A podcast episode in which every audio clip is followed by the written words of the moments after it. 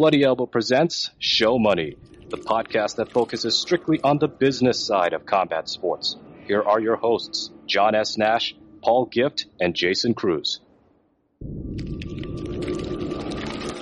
Welcome to Show Money, the only show exclusively dedicated to the business of mixed martial arts. I'm Paul Gift, the economist. With me, as always, we have Jason Cruz, our lawyer, and John Nash, the man who knows everyone and everything in MMA. This is a special day. We're recording on Sunday, January 8th. It is our 50th Show Money episode. I don't remember how many years we've been doing this, but maybe we get six to eight uh, a year. Uh, even though we always try, we, we say we'll try for once a month, but hey, oh well. Uh, this is our 50th episode. For those who have been listening or watching, thank you for that. We really appreciate it. And it is uh, January 8th, the beginning of 2023. So what we're going to do, there's been some big news recently that we're going to talk about. Jake Paul and his PFL deal is one of the biggest. Um, Dana White and the slap is a big one. And so, uh, what, the way we're going to frame this is we're going to talk about sort of the four big promotions. Uh, we'll start with PFL, but then UFC and then either Bellator or one, uh, whichever order it comes up in and sort of talk about things we think might happen this year or outlook for the year from our from our business perspective. Uh, and so the the the news of the week uh, outside of the slap was was Jake Paul announcing on Thursday that he has signed a deal with the PFL, a multi-fight, multi-year deal in which he and his business manager Nakisa Bidarian, uh, former CFO of the UFC, both got equity stakes in the PFL. I don't believe we know how much yet. I don't believe we know how long they vest or what the performance goals or anything like that. Bidarian, uh, according to the New York Times, will assist with PFL operations and pay-per-view strategy. And we know what Jake Paul is all about, trying to bring attention to the PFL. And supposedly the idea is he might, uh, box Nate Diaz this year and then fight him in MMA after. So Jason, that was the big news on Thursday. Seems like a pivot from the PFL's old strategy. What did, what, what did you think when you first heard that news that day? Well, you know, there was there was rumblings about it last year, of course, with PFL and its attempts to, you know, make itself the second biggest uh, MMA promotion in uh, North America. I, I, see it as a move uh, by the PFL to try to impress upon itself as moving ahead is number two. Uh, Jake Paul is, I mean, you know, Jake Paul is Jake Paul. He's someone that is crossed over into this space, this industry, and has disrupted it. And he's created a, a, little fandom, a little swirl of, of interest. So that's good for the PFL. I think they need that. I also think that the creation of this pay-per-view, uh, super fight division, uh, should be uh, a next step for the PFL as well because, uh, we don't know particularly how the uh, PFL first pay-per-view did, which was the day after Thanksgiving, but it did come up with some great fights, some entertaining fights, and actually an upset, which would, could lead us possibly to uh, a fourth fight between Larissa Pacheco and Kayla Harrison. So there, there's something there. But um, more along the lines, Jake Paul is a shit starter. Shit starter. He's going to start some stuff, and hopefully sell pay-per-views. That's what's that that's the whole deal of what he's going to do.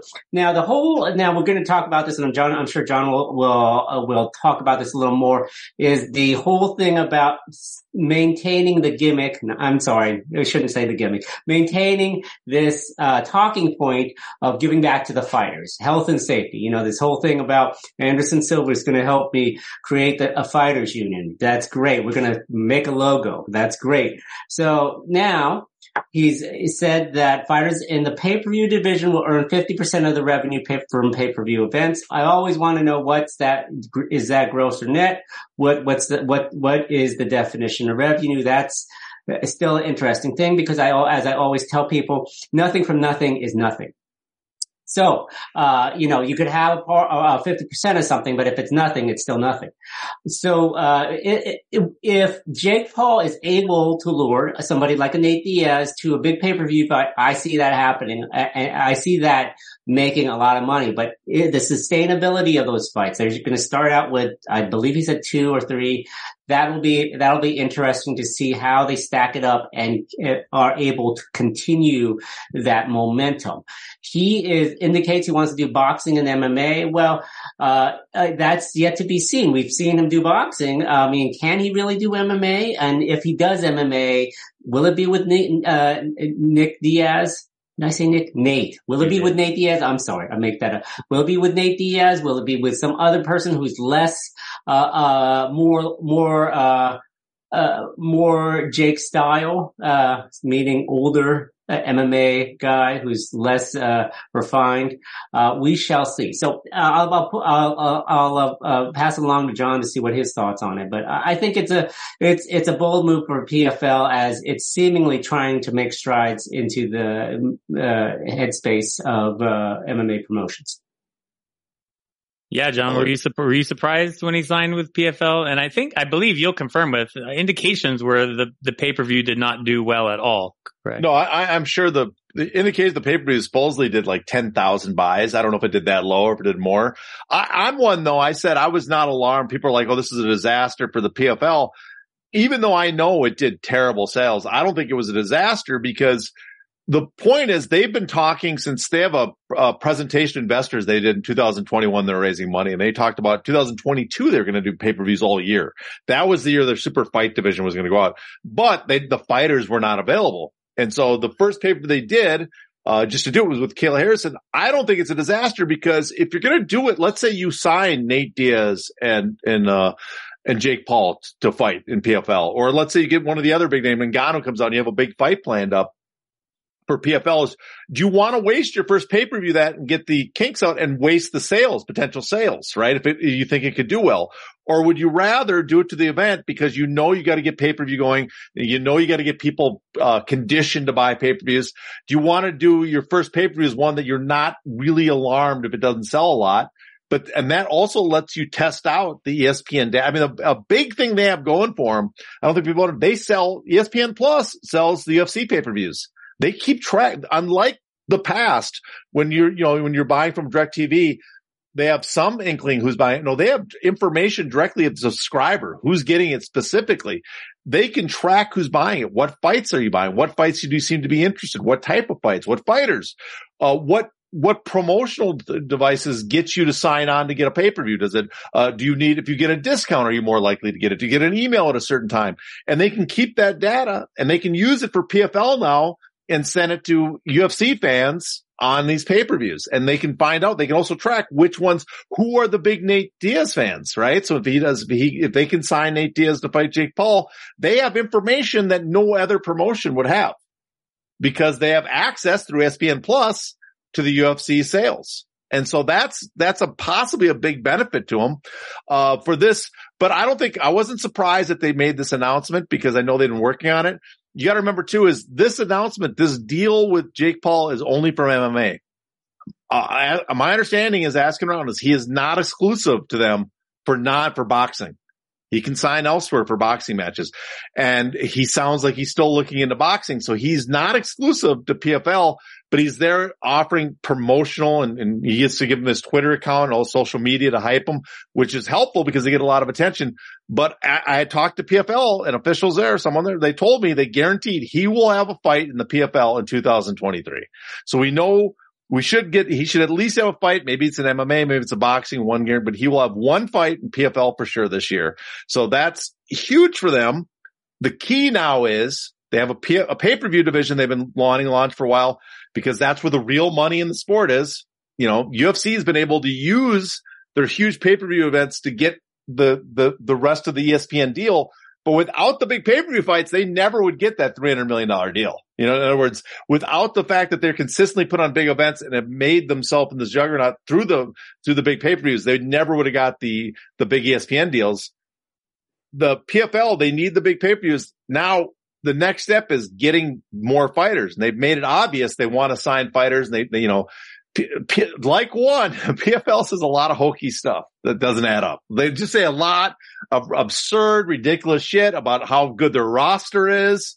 You know, like Donn Davis said, we have a roster that compares the UFC to top 25 fight matrix. Then you look at fight matrix and no, you don't. That doesn't even come close. Bellator actually blows you away. You know, they say, they say stuff that probably most investors, potential investors aren't going to be able to follow through because they don't understand the sport. So they say a lot of nonsense, but unlike one, the money they're t- getting from investors, they're putting into something smart. It seems to me they're putting the money into some fighters to put on pay-per-view products. And, and so I'm a little more forgiving because I, at least I understand the game plan. What they're saying might be nonsense, but they're doing this. So the next step is to see what happens, I guess, with Ngannou. Ngannou's a free agent. His contract came to an end because of the five year sunset provision. The next step is to follow. Will he talk to PFL minor? You know, I, I don't think he's talked to anybody but the UFC. So maybe he's set on going back. But if he's willing to start asking around, we got to see what's the PFL willing to offer him. And if they sign him, then you know, okay, then I go, this is, this is much more than just a gimmick. They are very serious about building because there's very limited supply of pay-per-view stars. And then I'll say they're very, and I, I have some feeling that they really are interested in Ngannou, but if they get, they sign him or another big fighter like him, then I will say this is, they're, they're, they are trying for real to build an actual pay-per-view product. Well, it's about time yeah. building around their meritocracy. It's about time they start building around some name fighters, even well, if it is Jake Paul. Uh, to be fair, to interrupt you, to be fair, it's not like these fighters are readily available.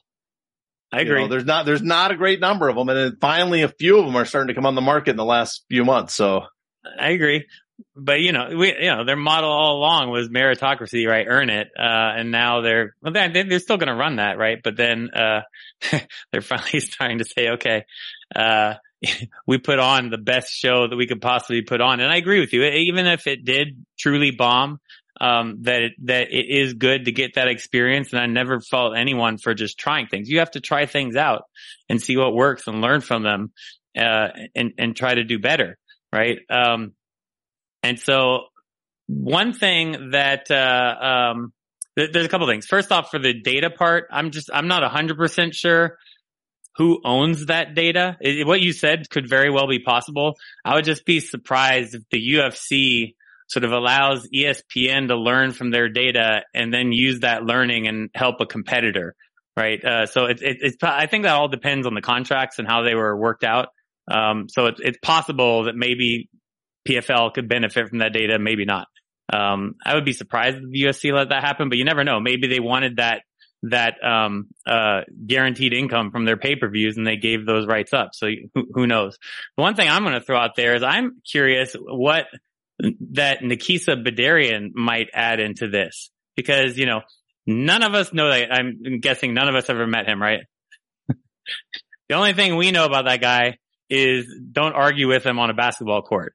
Yeah. That's the yeah. only thing I think we know about the guy. Yeah. And who I'm talking about is the former CFO of the UFC. For five years, he was either a, a VP of strategy or CFO of the UFC, somewhere around 2011 to 2016.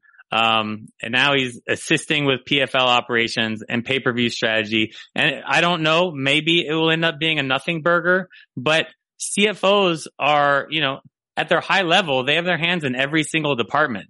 They're not dealing with the daily minutia, but he should know how to produce, operate, and market big shows. And I, I truly wonder what value that might bring. At the end of the day, you need the fighters, like you said, John.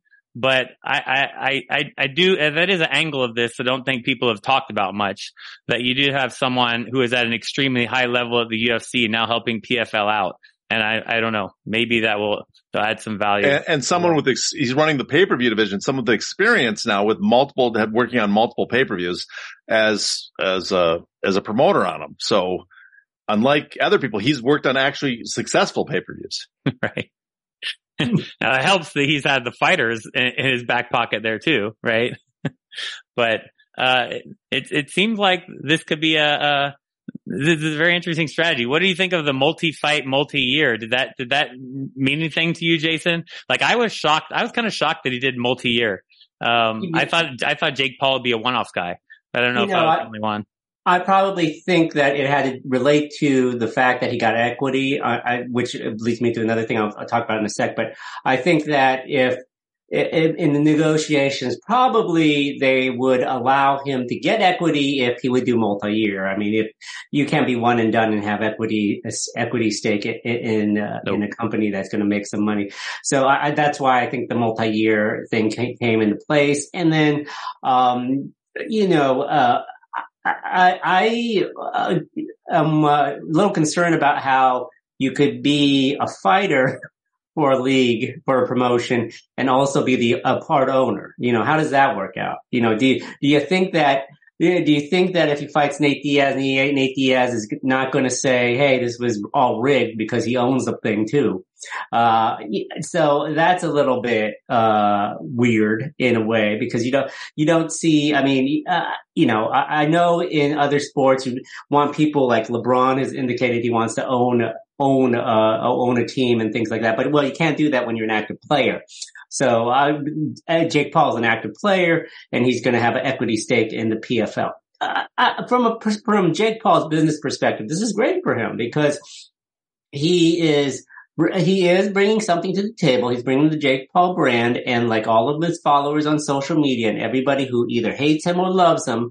Uh, he's he has somewhat of a track record on pay per view. I mean, you could talk, you could argue about the uh, his abilities as a boxer, but his his ability to bring in a crowd and and promote a an event uh, obviously shows that he he can do it. He can do it. The Paul brothers actually are pretty good athletes, to be honest with you. Logan Paul is actually not that bad in the pro wrestling field, but like I mean, so the both of them. Um, Jay, talking about Jake, but I think that he um, he maybe wants to be with somebody that he could just stick it in Dana White's face. You know, hey, you know, f- fuck you, Dana White. We're doing we're doing well over here at PFL. So um, I don't know if his advisors had told him it's going to take more than just one pay per view, one year to do it. So it's okay to go multi year. I don't know how many multi years you guys could chime in, but like, you know, it, it would make sense that he does multi years to kind of build upon this, uh, uh, what, what he's trying to do here. Yeah, and the, and the, thing to remember too, it's exclusive for MMA. He's with PFL. Yeah. I don't know how many MMA fights he's going to have. I guess they, again they guaranteed one fight, but for boxing, I mean, big boxing matches show up. It, there's no guarantee. It sounds like he has to bring it to the PFL. Those boxing matches might go somewhere else. And as a partner, and let's say as a promoter, the good thing is the Muhammad Ali Boxing Reform Act doesn't uh, reform doesn't apply to MMA, so he can be a promoter and a fighter in MMA, whereas in boxing you couldn't you couldn't do that. Although there is an exception for boxers in their own matches and stuff for themselves, you can break that that rule. So, uh, but uh, so it's you know again it's uh, a lot of things going his way. I think it it feels smart. I mean, I'm gonna have to wait and see what happens. See the next announcements. See when they actually hold events. Because we always hear big announcements in MMA, and then you the, when it comes around, they they're not quite as big as they make them out to be. But the sound of it is, I think it, I mean, you read their investor, uh, you know, their uh, presentation and their plans. They've been planning for a while to get pay per view, but they've been talking about the 50, the, okay, a lot of their talk again is bull because the 50% split, if you want to get top fighters, the 50% split sounds great to MMA fans and everything. But the top fighters leaving the UFC, they're not going to want, they're going to look at boxing and say, we want what like a Canelo gets. He doesn't get 50%. Him and his opponent get 70 or 80% and, and they get guarantees. They don't just get a split of the revenue. They get large guarantees. I imagine a lot of the big name MMA fighters, if they go on the market, they're like, I'm leaving the UFC. You gotta offer me that. And so this, it's a good talking point, but I don't think, I think a lot of the stuff they talk about doesn't really matter. What matters, do they deliver? And it will be interesting to see because it does look like they're, they're attempting to, to make that move.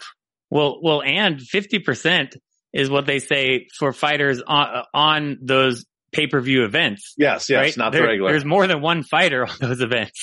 yeah.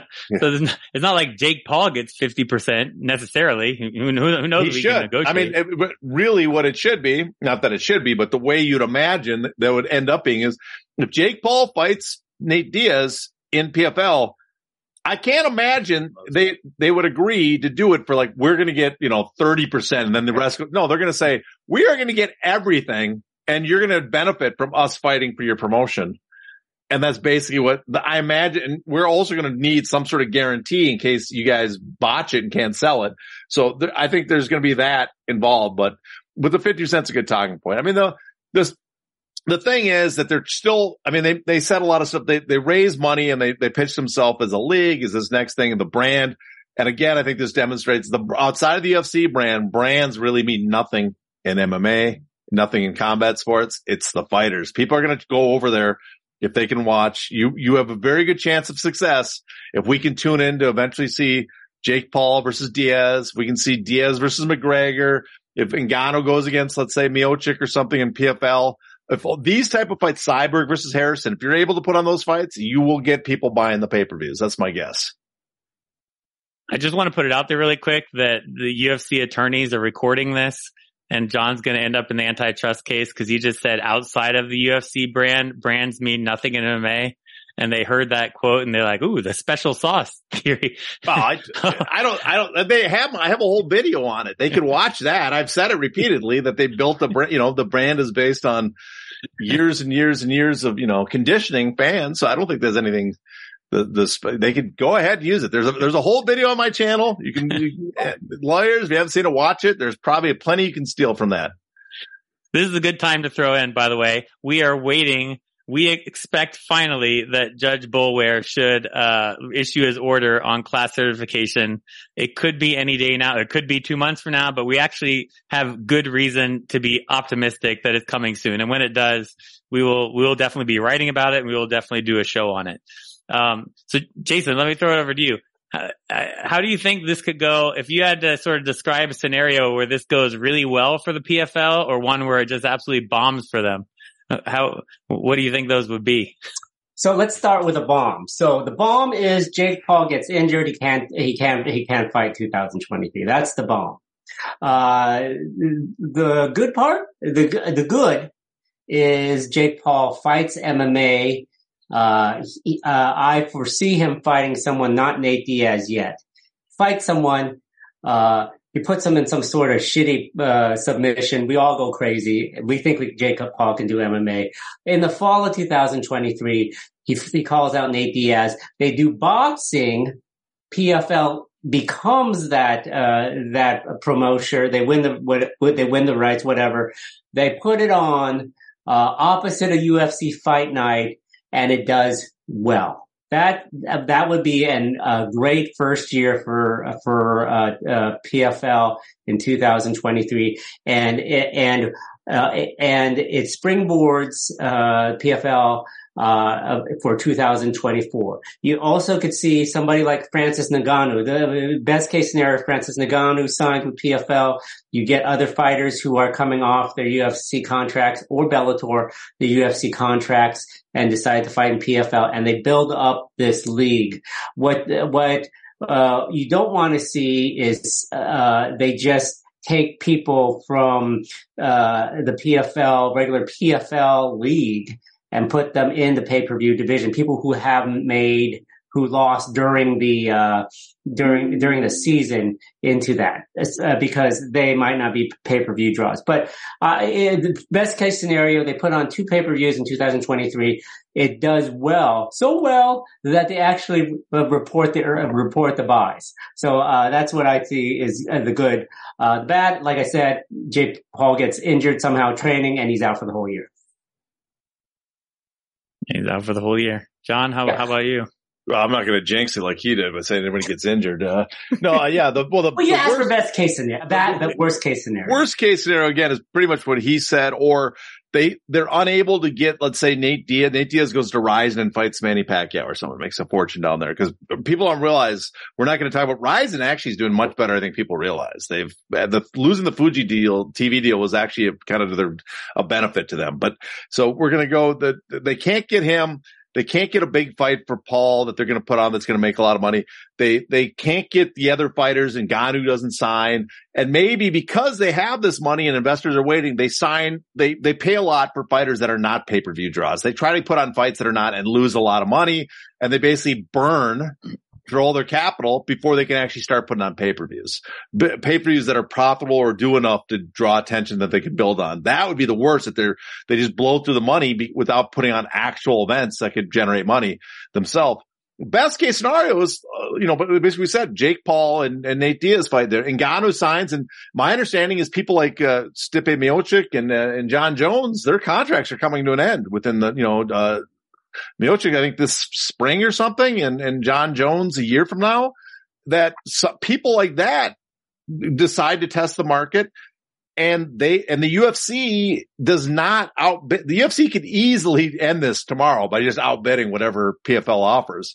But the UFC does not up the offer. They can't match what the PFL is offering by offering a, a wage share split like boxing. And that you do get these other a couple other big fights, and the next thing you know is by the end of the year, like, wow, PFL put on several pay per views. Those pay per views sell good, and even by paying the fighters a lot, you know, just like boxing promoters, when as Lou DiBella said, they those those events cost a lot, but when you make so much, there's a lot of money to go around, and that the, they find that there's money to make in the pay per view market. That they're actually turning money, they're re- getting a return on them. That would be the best case scenario.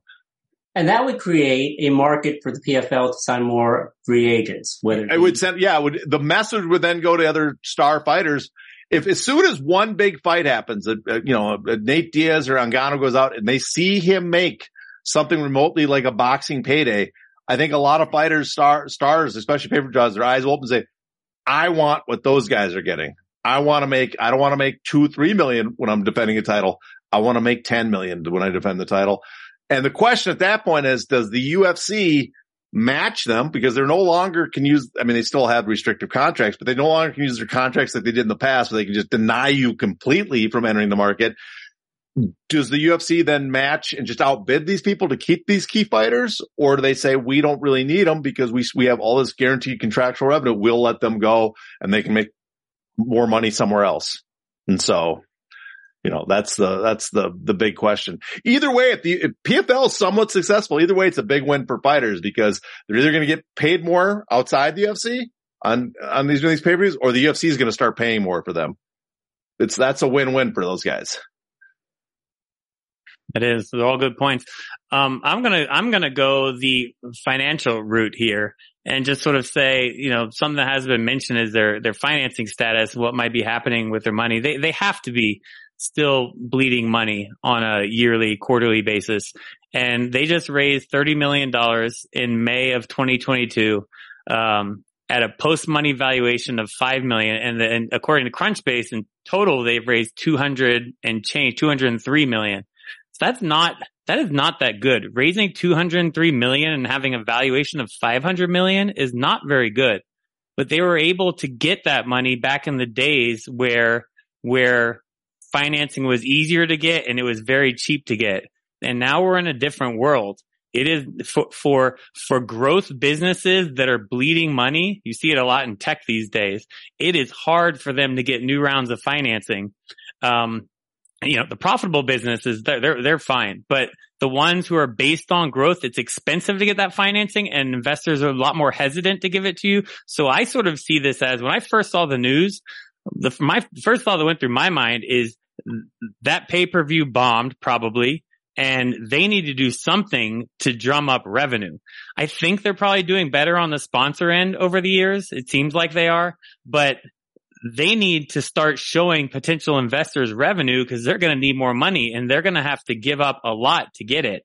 Um, you don't understand, right? Every time you raise financing, you get diluted. Uh, uh, uh, your control goes down more. You need to convince people to give you money. Then under what terms? Um, and they just gave up even more equity to Jake Paul.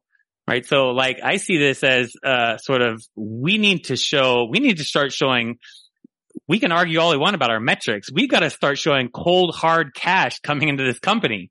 And I don't think they got that with the pay per view. Yeah, uh, and this not- seems like the play that they're making because they need to drum up that next round eventually. And you've got to show people something. Yeah, that's a, well, that's kind of what I was alluding to when I said that their, their worst case scenario is they put on these pay-per-views and they lose money, that they need to start making money on these pay-per-views. That's exact, I didn't, I wasn't as erudite as you are and I didn't get it, but I, I, I was trying to say is basically that's it, that the money burn is not there forever, that they have to put on events that they cannot waste it on non-pay-per-view draws. They got to get fights I mean, they could, they could have a few pay-per-views probably that, you know, don't sell a ton that get close to break even that lose some money because you have to, you know, it's going to take a while to condition fans to start buying pay-per-views. but they cannot blow through, they, they cannot blow through a ton of money putting on an event and not selling anything just because they feel like they have to put on pay-per-views to keep the investors thinking they're, they're moving ahead. They, that's why it's very important that they sign the right guys, the people that will actually sell and that, you know, and that's the key. Are they going to come?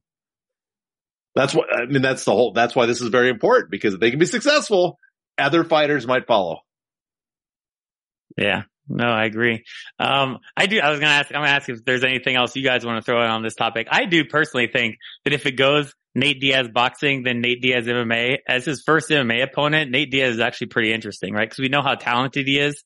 Um, let's assume Jake Paul wins in boxing, but, uh, he's a smaller, extremely dangerous opponent on the ground, but doesn't really have a takedown game.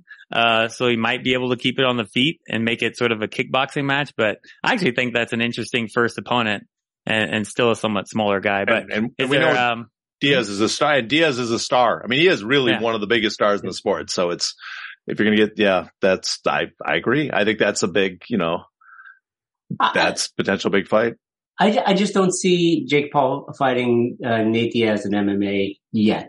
It just seems like not a smart business move from him, and he seems like a smart guy.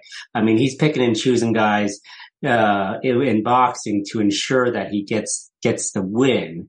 And I don't know if Nate Diaz is that dude. I mean, it's over if he if they would go to the ground. To be, I mean, like Yeah. Nate Diaz is supreme. I mean, supremely uh, better in, in in the ground game. Like, it, but if it's boxing and you're grappling around, just holding each other, I mean, or whatever, it, it could be interesting. But I mean, I, I see. I could I could see it, not to interrupt, but I could see it because I think how long do we really think Jake Paul is going to be in the business? Right? There's a there's there's a point where the interest is going to wane, or he's going to meet someone that's going to murder him. And so, uh, uh, how old is uh, he? Wait, how old is Jake right now? He's, he's just well. The, the key is he's not really that good. He's good. He's good in a, an acceptable way, but not like he's a com- elite for you know actual Yeah. fighter. Yeah, so he doesn't. Yeah, he should. That's why he picks and chooses people. Yeah, but that, but a Diaz fight, and he could sell a lot of pay per view and boxing, and then it could probably sell a lot more in MMA because the novelty and the interest. I could see him doing it, and just kind of as a cash out because it's you know. And there's always people love you go. Oh, I'm going to spend a whole year training for the next one, so people will be convinced to try it again or whatever. But you know that they'd buy it. But I could see that as I, I mean, I, I could see it selling a lot. I so I the idea that could sell a lot. I think is the enticing. If I'm if I'm Nate Diaz though, to make sure he does it, you have the boxing match. Say, I want 10 million in escrow for the for the MMA fight next, and if Yeah. we don't have it, that comes to me. It's forfeited. So who's the young Yeah. woman that uh, that fought in PFL? That's the boxer. I forget her name. Oh, Calista Shields. Claressa Shields. So you, I mean, you don't want a situation where he's totally embarrassed by Nate Diaz in an MMA fight. That's that's the one thing that you don't. So that's why I I foresee the boxing match happening first. So at least there's some sort of intrigue going into whatever they decide to do next. I mean, and it could it could be that it's just a rematch of a boxing match. I mean, I just don't see Paul uh, getting a guy, an MMA guy, th- that's uh, like uh, on the level of Nate Diaz. That's that that that would be something that would like worry how how everything could happen. Like uh, you know, because I don't think Nate Diaz is, is he goes along with everything. I, I feel like Anderson Silva went along with whatever they were doing in, in in this past October. I don't think Nate's a guy that that plays that kind of stuff. Oh yeah, Nate, Nate will embarrass, slap the hell out of him. we, we get a taste of that in the boxing match though. We kind of get a sense of that there. Yeah, we? yeah. Yeah. Oh, anyway. All right. Is there anything else you guys want to uh, throw in Yeah, about this? Yeah. Is Jake Paul still a, a stockholder in Endeavor? You remember la- this time last year? Uh, is he does he still hold Endeavor stock? That that would be an, an interesting question. I, I don't know if he's what the deal was. There is. He's still hawking crappy cryptocurrency stuff and NFTs to people. Well, uh, the NFTs are going to come back. Let's be honest. Oh, yeah. I mean, Jason's holding his UFC NFTs like 20 years from now. These things are going to be worth $75 when I paid 50.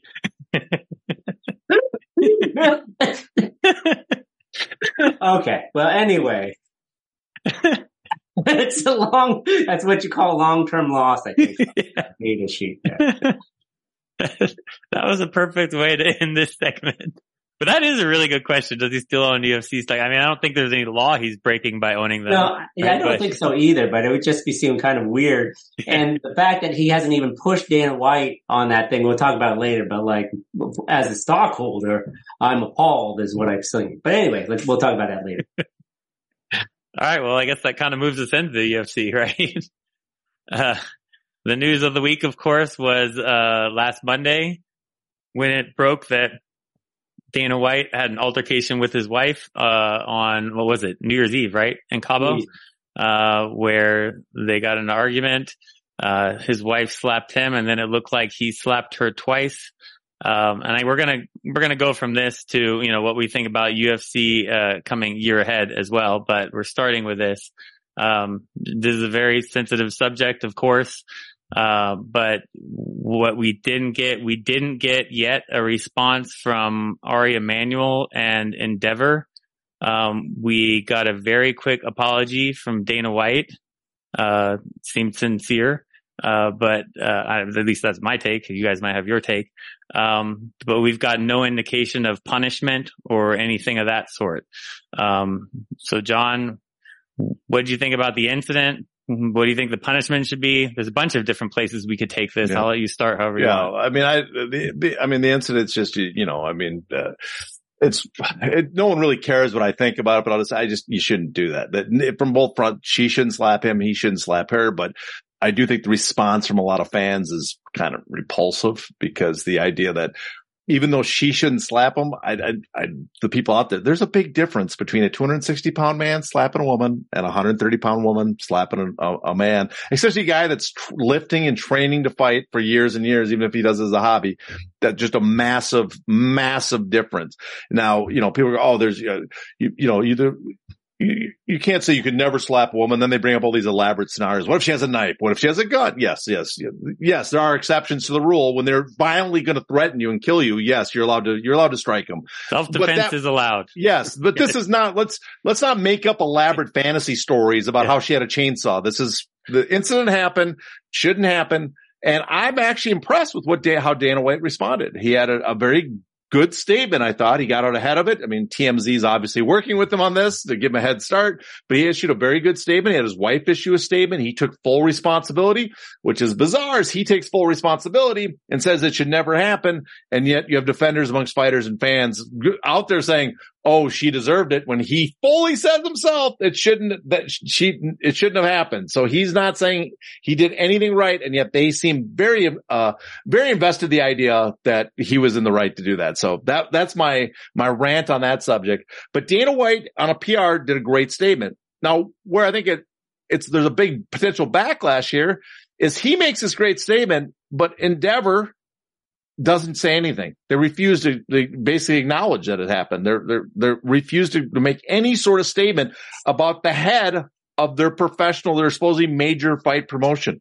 It's, it's a person that's in the limelight that represents your company and you make no statement. ESPN gives, does one of the most wishy-washy uh, statements about it. They have a few comments, but really uh, they, I think, uh, who was it? A Wagenheimer had a, a, tweet where he said we're basically told not to comment on it. And it sure seems like that way, that they are not, they are not really commenting except having Stephen A. Smith who talks about his good buddy, Dana White. And, and they're not coming out strong and they're basically throwing all the blame on the UFC saying, they're, we're just, we just broadcast events. They do the production. It's up to them. So that makes it worse that they will not comment on it. And then on top of that, we're just weeks away from the premiere of the Dana White Power Slap League, which in, in truth should not be dropped because, you know, of this incident.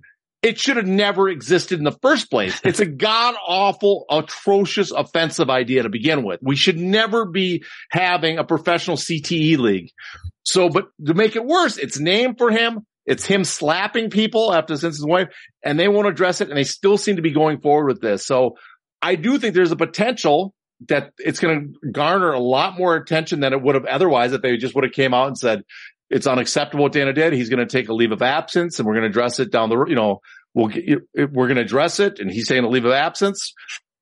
That probably would have quelled it more, but now I think it's, it, there's a potential that it'll get a lot more attention because even though most fans and most media and most general people outside have no interest in MMA and they already view it as a trash sport, you can't reinforce the idea it's a trash sport.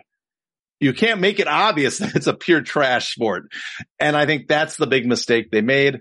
So eventually I think there, there's a chance the pressure might come from outside that the Dana White might step aside for a while, which is, we talked about PFL and their pay per That could be big for them because Dana White is a magnet for attention in the space of MMA. That's what he's been there for. He's become the center of the UFC and MMA. If he steps aside, that makes a lot more room for the fighters and other promotions to step in and gather some attention. So I, I, think it was a mistake. They Dana White did a great PR job for them, and then everybody else dropped the ball that that works for them. So that's just my take. Yeah. And th- that's what I expected too. Like I'm coming to you in a second, Jason, but Dana mm-hmm. is not the, is not the boss of the UFC, right? Ari Emanuel is, and they both answer to the Endeavor board. Uh, and I, I, ex- I thought that within a few days, Ari would announce something like an indefinite, leave of absence for Dana and an announcement that he's getting some way, shape or form help somehow. I don't, it could be a variety of ways of doing it. Right. And then he'd be gone for what I think would probably be like three or four months, but maybe in this world, normally be three or four months, maybe in this world, one or two. Um, and then he'd come back and have a statement and, and, and start promoting again while, uh, Hunter Campbell took his spot while he was gone. That's what I would have thought, but that's not what we saw. So, uh, Jason, what uh, what are your thoughts on all this? So uh, three words, and then I'll, I'll go into my spiel: embarrassment, uh, accountability, and toleration. So embarrassment. First of all, uh, the scene of a Cabo nightclub where a 50 year old man and his wife are at the club on New Year's Eve I'll be, it's, it's embarrassing. It's embarrassing. It's just, uh, just from the fact of like where, where they are at, at that particular time. Now, uh, obviously the actions are just embarrassing as well. She's, she was upset. She slapped him. Dana slapped her. Uh, you know, I, I, you know, that's between the family as far as how, uh, how they deal with that situation. As John indicated, Dana, Dana working with TMZ got in front of that. You re- realize that the first report that happened was on a Monday, uh, Monday, not Sunday, uh, not January 1st, January 2nd. It happened and it, uh, the headline included Dana White's, White's remorse. Obviously TMZ's, uh, has all this information and can spin it for Dana and they, they interviewed Dana and Dana said the right things. And I, I and I genuinely believe that he himself felt remorse, but that does not, that does not make it, it right to have your first impulse when slapped by your wife is to slap back. That is not right at all. Not right at all.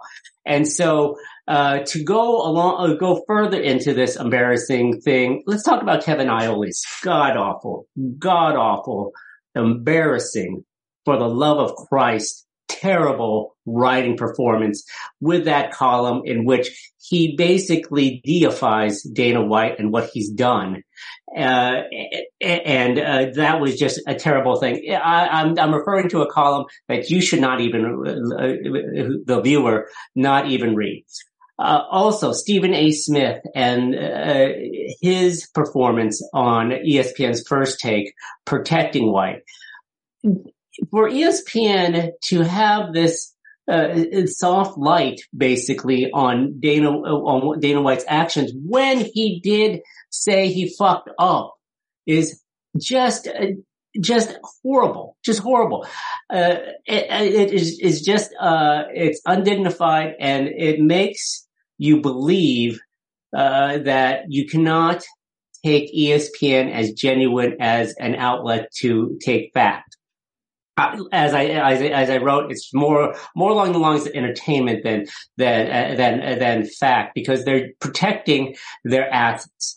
Now let's talk about accountability. Dana White, he he he said the right things in, in, in uh, shoring up his accountability as far as uh, him fucking up and, and hitting his wife. Now, nothing else had, uh, he, he didn't express anything else as far as, well, I'm going to take a leave of absence. I'm going to go to counseling. I'm going to, you know, he did say he talked to, they expressed remorse. They had his wife express remorse in a written statement. They said they talked to the kids. The kid they they expressed their uh, uh, sorrow to each other, which is fine. And we can't, as as a people, uh, have them do more. But from public relations standpoint, Dana White is a famous figure. You know, there is more to be done because of domestic violence and its its horrible effects it has on people. Toleration, Endeavor, UFC, ESPN, they have tolerated uh, Dana White's uh, actions here by not saying anything. Deplorable, unbelievable. Dana White himself has crucified himself by saying he he he fucked up. There's no, you know, they're bringing back his his quote from the Guardian when when when he was talking about Ray Rice, and it's come back to to, to haunt him. And Endeavor and UFC hasn't come out and said anything about it. I mean, you have to recognize this is this is the head of one of your leagues that is really helping you make profits with ESPN Plus and they say nothing except for Stephen A. Smith's uh, apologetic, uh, uh apologetic uh, uh, uh, talk about it on first take. So this, I mean, it's it's unacceptable. Makes me really feel bad inside about the whole domestic violence thing. Yes, it was a bad it was a bad moment in one in, in an individual's life. should he be judged on that one moment?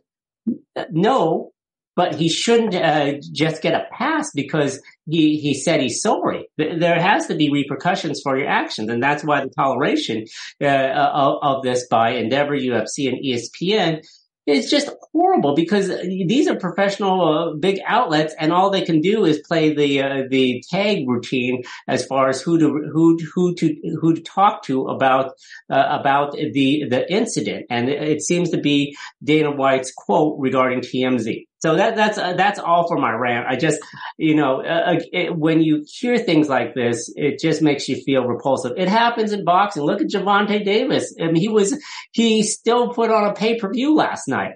Uh, it happens in the NFL. Look, I mean, we uh, they there have been great pieces written about this subject. Uh, it's happened in the NFL. It's happened in the NBA with Miles Bridges uh, most recently. I mean, it's a terrible thing. It should be stopped, and we can't ha- we can't have this uh, talking point about like, well, uh, it's okay because she hit first, and we should have equal rights. That's some fucking bullshit. You you really need some help if you if that's if that's how you think. You should never strike a woman, uh, and, and, this is one of those hard situations. Now, I'm sorry for going long, but also, let's talk about Power Slap. Power Slap should have should have been uh, should have been should have been fucking canceled the minute that we reported on Dana White slapping. Jesus Christ, this is fucking terrible. Uh, is it because they're trying to save money because they've already shot the episodes? I feel bad for these competitors, but Jesus Christ, you're going to have a slap league after the commissioner slaps somebody, slaps his wife? Unbelievable. It's one of those. Uh, it's one of those things that makes you think about combat sports and say, "Why do I follow this sport?" Uh, when when the people in it act just just terribly, and there's no repercussions. There, uh, it's like how do we how do we how do we follow that, John? oh well, but, sorry, I just. But no, I mean, first off, I was going to agree with you it has been very dismaying to see the react. Some people in the MMA community are awesome, amazing, amazing people, but like the reaction you get in other parts of the MMA community, you're just like, oh my god, why? Why it it and, and I'm not even talking about anything about TBS, but John, go ahead. No, I just it's apparently we live a lot of people that follow are into MMA, the fighters and the fans. A lot of them are from a pre-industrial uh, goat herding society because it's all about how the worst thing that could ever happen to you is my honor's been slighted, and I have to defend that because that's the only currency we have in our society. And otherwise, I got to be forced to wander off in the hills and starve to death. That seems to be the response that a lot of them have. That my oh my listen, join the 21st, join the the 20th century and join a dignity society, which we've, we've been up to this point. So that's, that's my only thing about that. So, but the good news is there's, there's even worse stories this week we don't even have to talk about because they have nothing to do with financial stuff. That's just, just the MMA, uh, combat sports in general. And I guess it's the nature of it. It's going to draw people that view it's a violent sport. It's going to view people that view violence and force as uh, the you know might makes right, and so that's going to lead to a lot of people that probably have very terrible, terrible ideological views. So that's all I can say. And let me just say this: I've I've interviewed MMA guys, and they seem to be the nicest dudes, um, most laid back dudes uh, there there are. But I, I just have a huge issue when a, a when, if someone, especially someone close to you, like your wife, slaps you and your first impulse is to slap back. That is very disturbing to me. Very disturbing. It's, it's someone you love. It's someone you love. And the fact that you can say, oh, there's no excuse, but there was alcohol. I mean, come on. That's the excuse. You cannot, even when drunk, that cannot be your first, first impulse is to slap, uh, slap a woman. Cannot. Absolutely cannot. Anyway. No, and it's just it, it, if, if that happens, like it's just something's not right. Something needs to be addressed. You know, in, in your life, I, I, don't know. I've never met Dana White, right? I don't know his family. It, it's just when something like that happens, there's def. I mean, there's definitely a sign that something needs to be addressed. Now, I thought, and again, I thought that if Dana didn't do it himself, that Ari would come in. Now, if taking a few days, I think is perfectly fine. You never need to react like right away. Um, uh, but I thought he would come in and address it somehow. And so I'm going to ask you guys in a second, what you think will come of it starting like next week was the first time I think we're going to see Dana at the next week's show, uh, or Saturday, whatever, the 15th or 14th or whatever day that is. Um, it's starting to seem to me like the only, I, I thought ESPN could have put pressure for something to happen, but it's starting to seem to me like the only way something's going to happen, um, in terms of maybe leave of absence, accountability, something like that. Now he, no, I take that back. I mean, cause he did make what seemed like a sincere apology at least. Um, but, um, is if sponsors start to get upset. So right, we know that sponsors can drive change. Uh, we definitely know that right? The, the ESPN's not abandoning their TV deal with the UFC over this. So that stuff's still intact. Fans are still going to go to the show. Fans are still going to watch. Bars are still going to run the pay-per-views. All of that stuff's still going to happen. I wonder if there will be any sort of, uh, and I don't, I don't, I'm starting to think maybe there won't either, but, um, it would have been nice just to see individuals get on top of this. But as I'm starting to think the only way something serious will happen is if sponsors sort of force it. And I'm not sure that's going to happen. Yeah, I don't, uh, I think, I mean, I wouldn't be shocked if when Dana White shows up at the event, uh, there's a standing ovation from fans. I mean, that's just the, yeah, that's, uh, that's a, that's a, but, but I, I mean, part of it, wonder, part of it is because they have the power slap league invest, which probably nonstop Dana White in the shows, right? that, and that's, they put money in stuff that has an air date coming up. I wonder if that's part of it. They're not like, we, we, we want to make our, one thing about Endeavor, they are obsessed with making money. I mean, they need to because they have, in, interest rates are going up and they have a ton of debt. So I'm, I'm not sure if that's, I hope, you know, it be maybe cynical, but I think that might be part of it that they they need him. If this show has any chance of success, Dana White has to be there. I mean, he's already he's already done a fuck it Friday, so I I I don't know if the, uh, he's been advised well, that the, don't the don't they record those and don't they record ton in advance? That might have been in the can. So yeah, but uh, but you still would he, pull it. You still well, yeah, he's aired it already. So I don't know if he thinks that the cycle if, if he's been advised that the cycle has passed. I mean, it seems like TBS thinks that one week and it'll blow over. I mean, and then we go back to, to demonizing the media for asking him more about this. But uh, from Ari Emanuel's perspective, from Endeavor's perspective, they should have uh, reached out to Dana White this week uh, as soon as that TMZ uh, video hit and asked him, "What's up? What's the deal? You know, we got to address this situation." Now, and, and that goes back to toleration. I mean, you know, are is Endeavor and and ESPN and all those people are they uh, worried that Dana White will be mad at them that he's call, that they call him out to be accountable for his actions? I mean, you know, if if you're uh, if you're a player on the field and you fuck up, the coach is going to call you out. So Dana White fucked up. Did they talk to him and say, "Listen, we got to do something because this is, this can't be tolerated"? Now, it could be that they know the sponsors are in love with Dana White or they love the UFC product. They've been making tons of money. They won't go anywhere and they'll, they'll just, uh, you know, pat anybody that uh, complains are the same complainers that complain about combat sports anyway. Yeah. Well, so anything else you want to add on that, John? I think we've, uh, no, I think, I think we've got, I mean, we can go endlessly on it. It's just at one point, it's just us just you know, just for, yeah. you know, going off. But that moves us into this upcoming year for the UFC.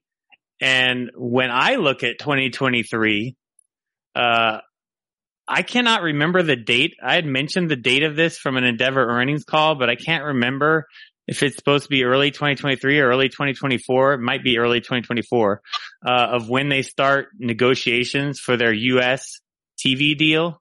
Um, but I look at 2023 as the last sort of setup year before you start negotiating your next huge package for United States.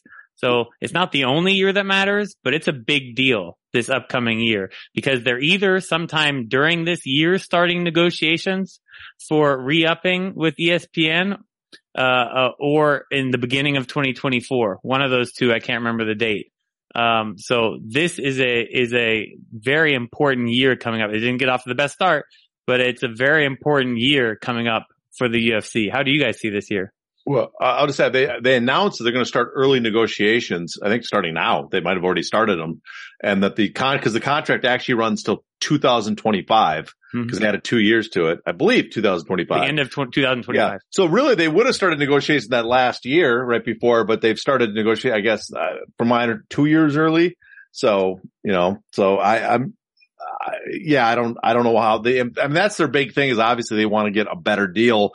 The TV, the market seems to be changing drastically though, the sports market from the sound of it. So I don't know, you know, now might be the last gas before the bubble actually pop. We keep hearing about the bubble and the sports bubble. It's going to pop. Maybe this might be the last gasp.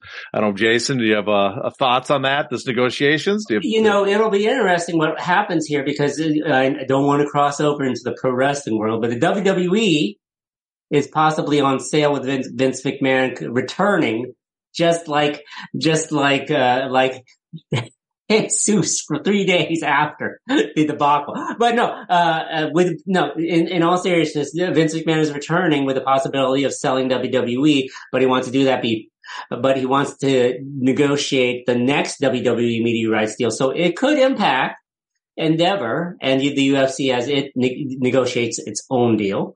Uh, also, Endeavor has been, its name has been bandied about as a possible purchaser of the WWE. So that could be something that, uh, that could be of interest in 2023. Yeah, and I hear all that, and I'm just like la la la la la la whatever. Oh my god, it, it, it is. I mean, it's it's interesting. You you have not followed this. This is interesting. He kicks out. He he comes back writes, I mean, it's like succession, right? He, he comes back, writes a letter. He, he installs two people that will vote with him. He kicks out three people that will vote for it. The two people that were, that were investigating his sex misconduct were forced to resign. That's, that's some drama for you. It is, I know. And I know what you're saying was important. It's just eh, WWE, I just do not care. I do not. But they, they might be, Endeavor is, you, is a name that they you gotta care. They, the blueprint of MMA is, comes directly from pro wrestling. All the, all the stuff we saw before is, we're seeing, in fact, a lot of the business stuff that comes from them. The, the I did they own the titles comes from pro wrestling. All that. So pro I wrestling, even I, even I don't watch pro wrestling. I haven't watched since like 89. No, come on. I still pay attention. No, I, I really haven't. I, I think it was. Were you? Uh, you don't remember Nick Bockwinkel?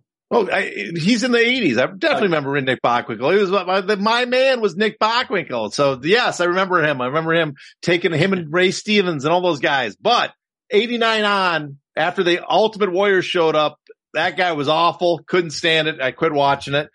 But I still, I, I through osmosis alone, I actually do know a lot about like the, uh, the Monday night wars and all that weird, even though I never watched a minute of that shit.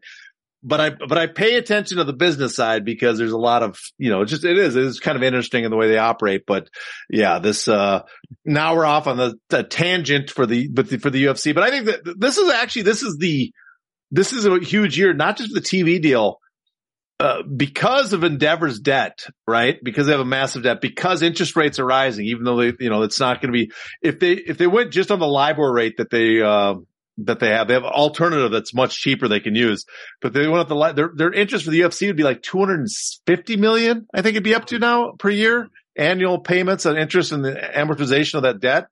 That's a massive amount. That's, you know, basically half their earnings, right?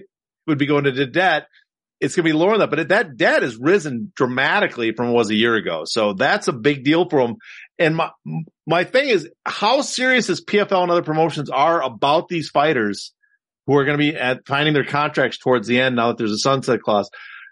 I, this is why I think this year is kind of important. It, it's going to be interesting to see does do for the first time ever, do we see more than one, but actually several big name fighters try to fight outside the UFC? And do we see a pay-per-view product created somewhere else? And what does that mean? Because UFC has spent their entire career basically destroying anybody from being a pay-per-view product besides them. So it's, that's where I'm, I'll be intrigued to see what happens there because part of me says the UFC won't care because they've got so much contractual revenue. I, I guess they're thinking like we just, we're just not going to be concerned about matching them and, and go, go at it. You make a pay-per-view product. We're going to have to learn to live with it because we are not going to risk paying off this debt and keeping these massive amount of inch uh, revenues coming in so we can shift the money over to Endeavor to keep that afloat. Yeah. Starting, starting with Ngannou. I'm going to throw in before going there that, uh, I do have an appreciation for wrestling from the original Nintendo Entertainment System. The video game was called Pro Wrestling and that game was awesome. Oh, I remember that. Yeah. Yeah. With that Starman or whatever. Yeah. The day I, the, but the day I started going, wait, why do they run the ropes and just run back is the day that I started hating professional wrestling. Uh, but, but, but, um, but yeah, I think John makes a really good point, right? What happens with these, with, with, uh, um, potential fighter defections and like, like you said, you can afford to lose an Ngannou.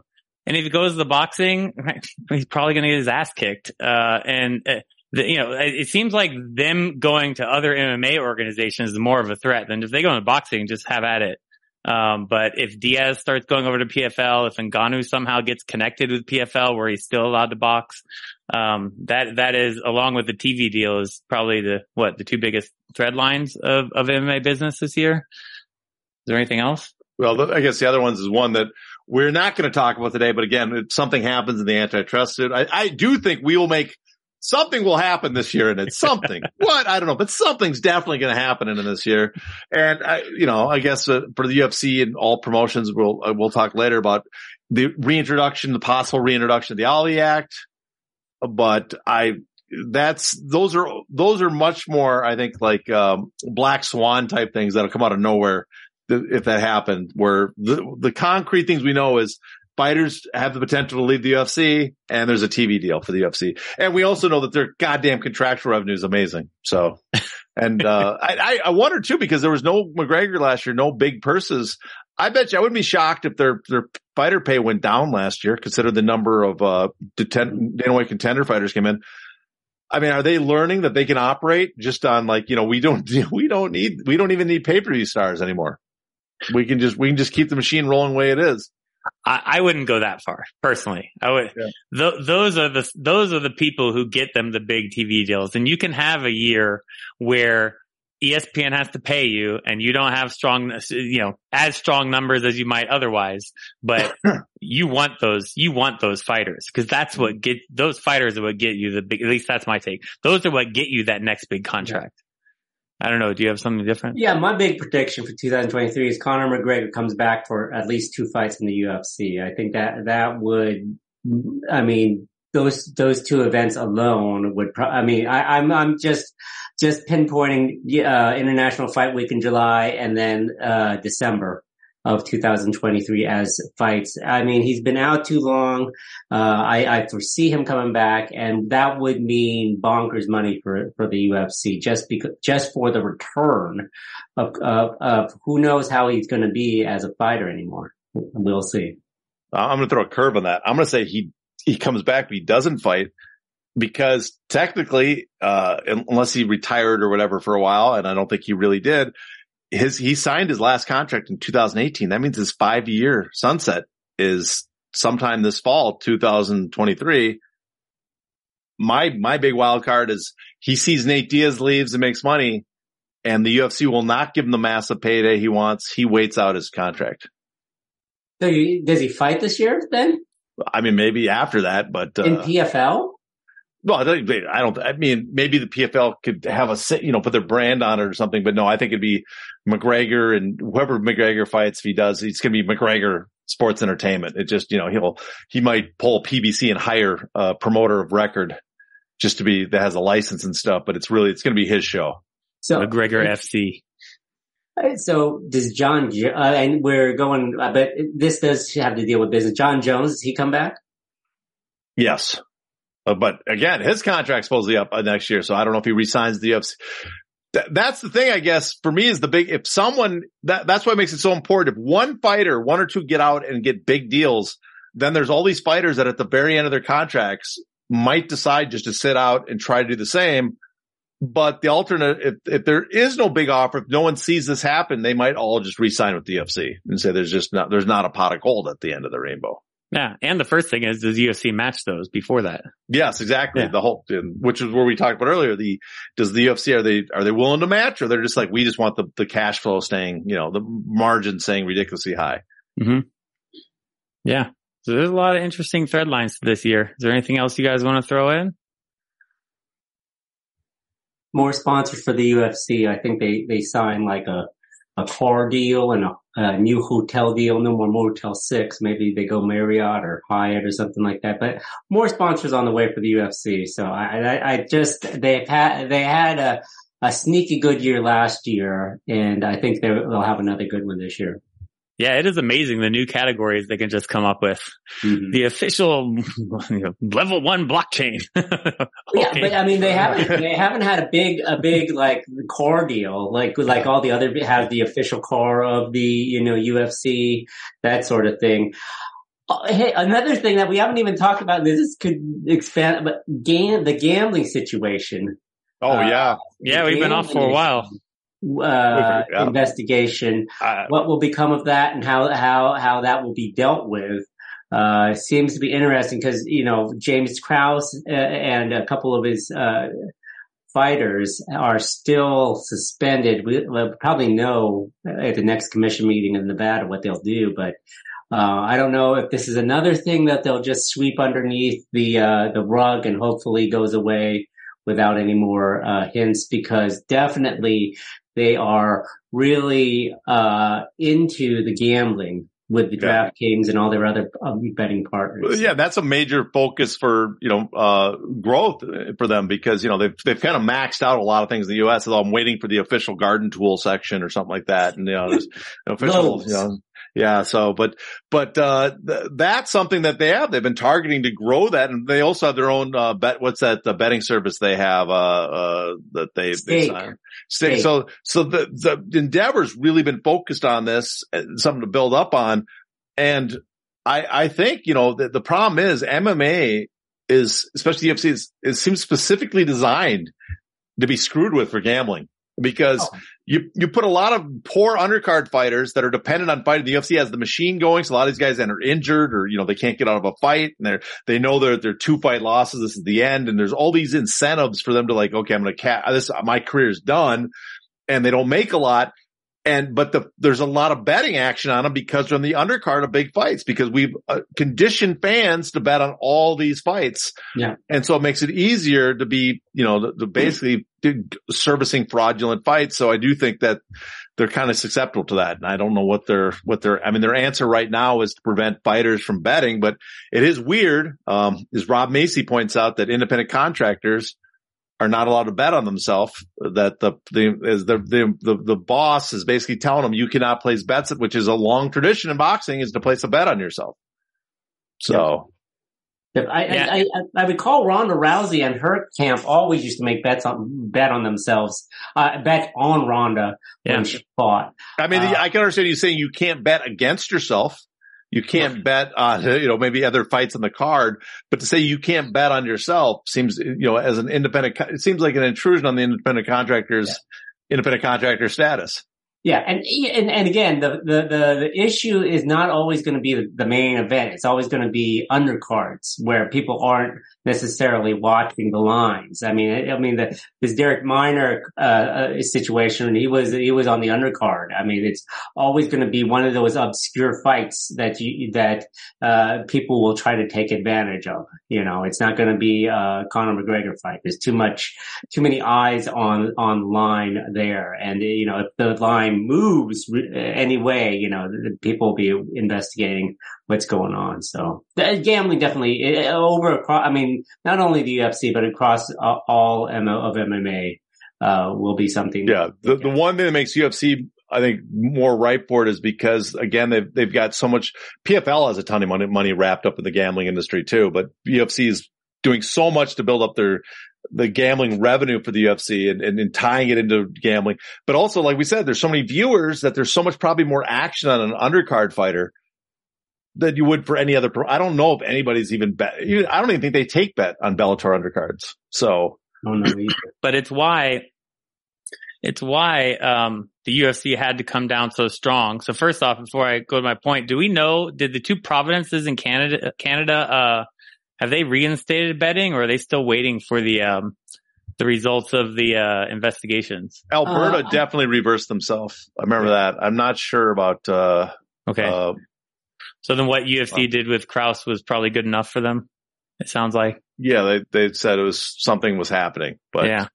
I mean, you, all the thing, all the things you guys are saying, the UFC had to come down so incredibly hard on it. The interesting thing I want to find out is what happens to Darrick Minner, right? Uh, does he get, does he get picked up by another, you know, major promotion?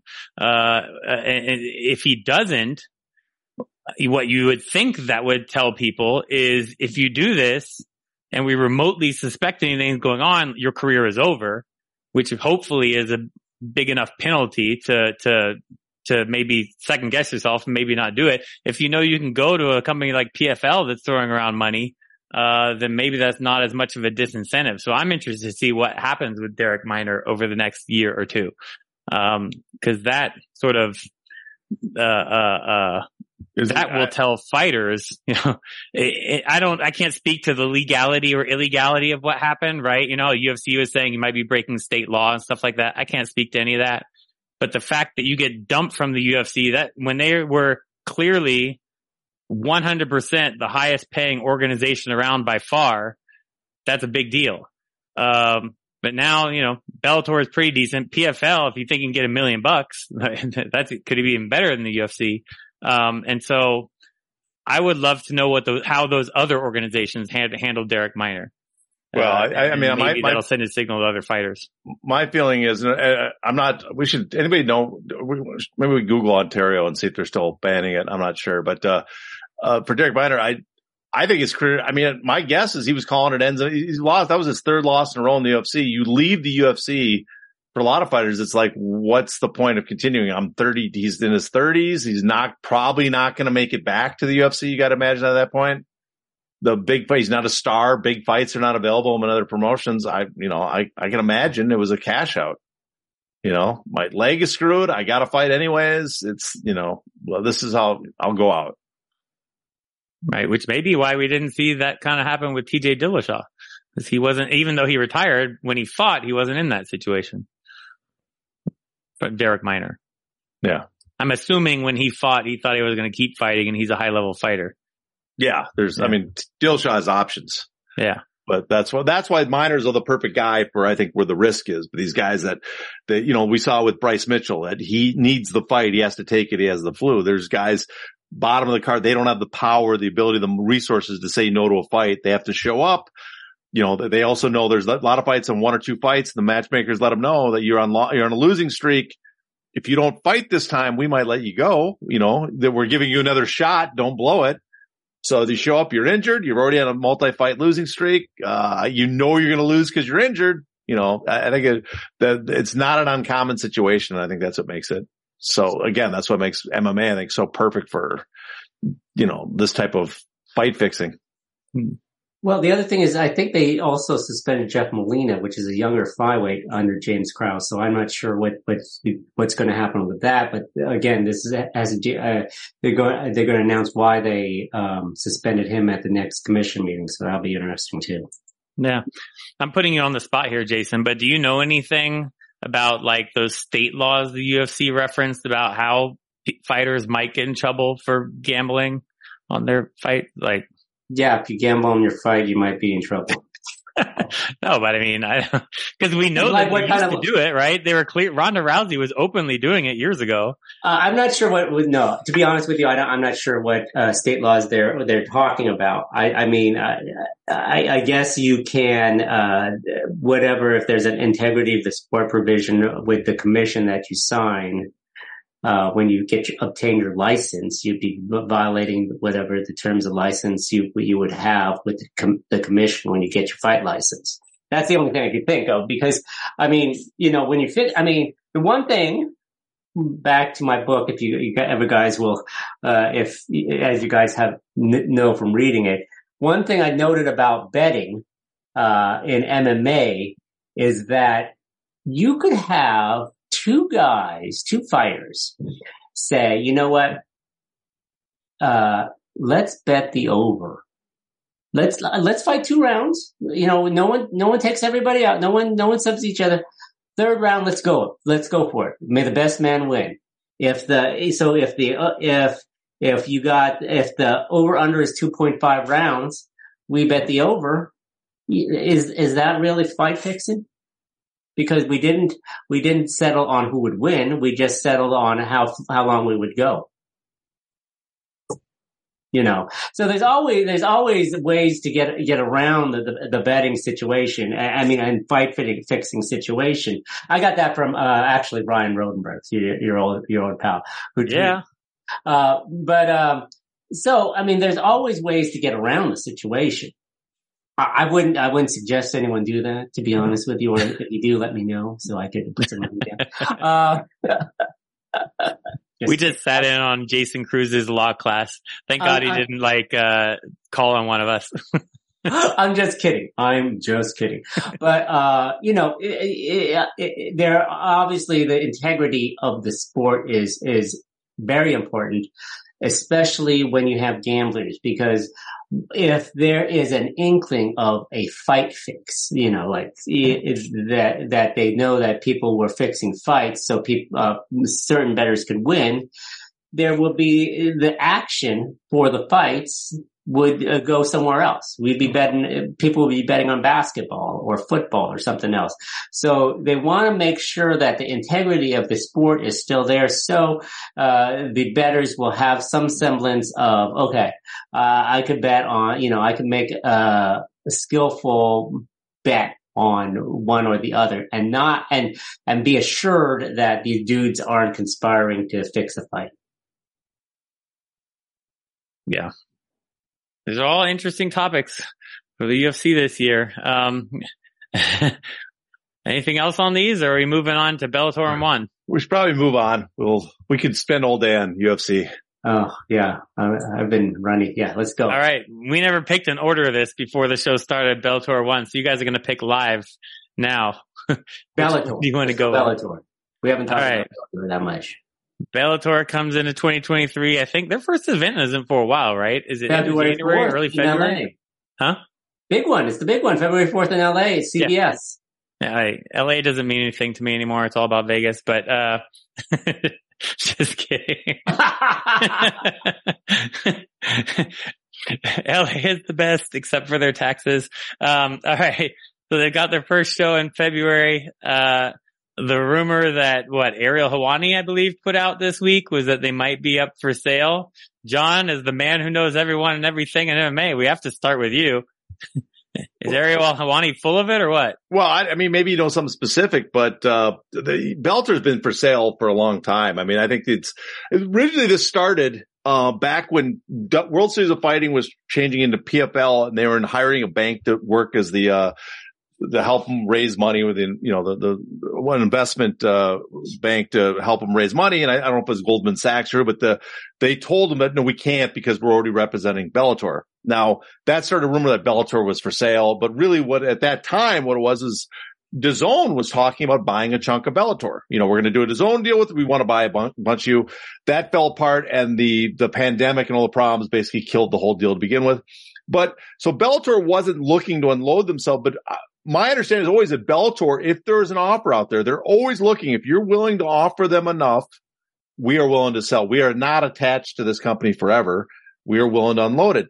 We are just not going to do a fire sale. We are not interested in selling it for anything. And so if there is, if there's rumors now that Bellator might be for sale, maybe someone has put together a big enough deal that they think it's worthwhile, that they'll get some return on it. But, but so I, I can't say I have not heard that. I haven't heard anyone specifically looking into buying Bellator. Uh, I don't know who would have the money. I don't know. It, it, would be a sizable amount, I guess, that they would want to sell for, but I don't know who'd want to pay that much because I honestly, as I say before, MMA promotions brand doesn't mean jack. I don't, I don't know what you're getting for the brand. So I don't think those matter at all. So you'd be better almost start from scratch. So, but if they can, that, that's a possibility. All right. Jason, how about you? What do you think the, what do you think the uh, uh, 2023 Bellator outlook is? You know, 2022, first of all, for Bellator was a pretty good year, but it wasn't anything exceptional, to be honest with you. I thought they had some good fights. I thought they had some good fighters, some breakout fighters there. Um, but yeah, so a lot will be hanging on what, what we see uh, on February 4th um, on CBS. I think that Bellator is hoping uh, that they'll kind of re- uh, kind of move into something quarterly with CBS. I think the Showtime deal has kind of limited them in terms of ratings and viewership. They're they're not really pulling in a lot of view viewers on Showtime, and mainly a lot of that has to deal with the fact that it's a subscription based uh, channel and not necessarily everyone's tuning in for every fight, every quarter, and some of these guys, you know, you might not not know, and so that's an issue. The other issue is, of course, is that you know they hold events uh, overseas and like they will air things live uh, on Showtime in the middle of the day, and you don't realize, of course, what's going when these things happen. The most notable, of course, is uh, is the New Year's Eve show with Rizin. I think that one positive is that the, the uh, interleague thing with Rizin, promotional thing with Rizin, Bellator and Rizin, is interesting and can draw some viewership. I think the the problem with that is that, you know, uh, you air these things and they're not happening at a time when people are watching. That, so that, that's an issue. As far as, uh, the purchase and sale of, of, uh, I mean, the, the sale of Bellator, I definitely think that, uh, it's it's possible, but you know, again, it's it's not like the UFC or or for that matter the PFL where there is some actionable things happening. You know, the UFC is at, at the top. Uh, PFL has now Jake Paul. Bellator, you know, is still moving along, but I mean, we need to we need to be re- uh, reinfused with something going on with Bellator right now. It's my my my thing. So I, I, yeah, as far as 2024 goes, you know, hope, I mean, 2023 goes, I hope, uh, you know, I hope they get on CBS more to, to draw more, more eyes for the product. Yeah, I'm with you. I hope they get on. Go, go ahead, John.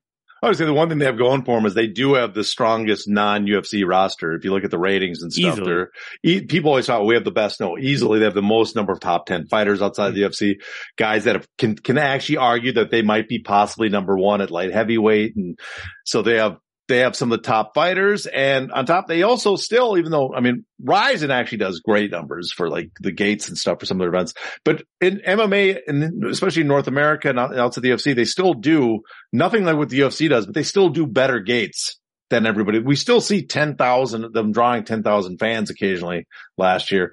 The problem for, I guess, I'm guessing a big problem though is they are not really, I don't think they're driving a lot of traffic to Showtime. There's not, we don't see this, there's not a lot of interest outside of a hardcore fan base, but of all the MMA promotions, even though, you know, there probably may be more attention because they're on ESPN PFL. I think the, a paying fan base that'll show up buy tickets. It seems to me Bellator still has the strongest kind of hardcore fan base of the MMA promotions outside the UFC here in the US. Rizin's a little, Rizin and KSW are a little different.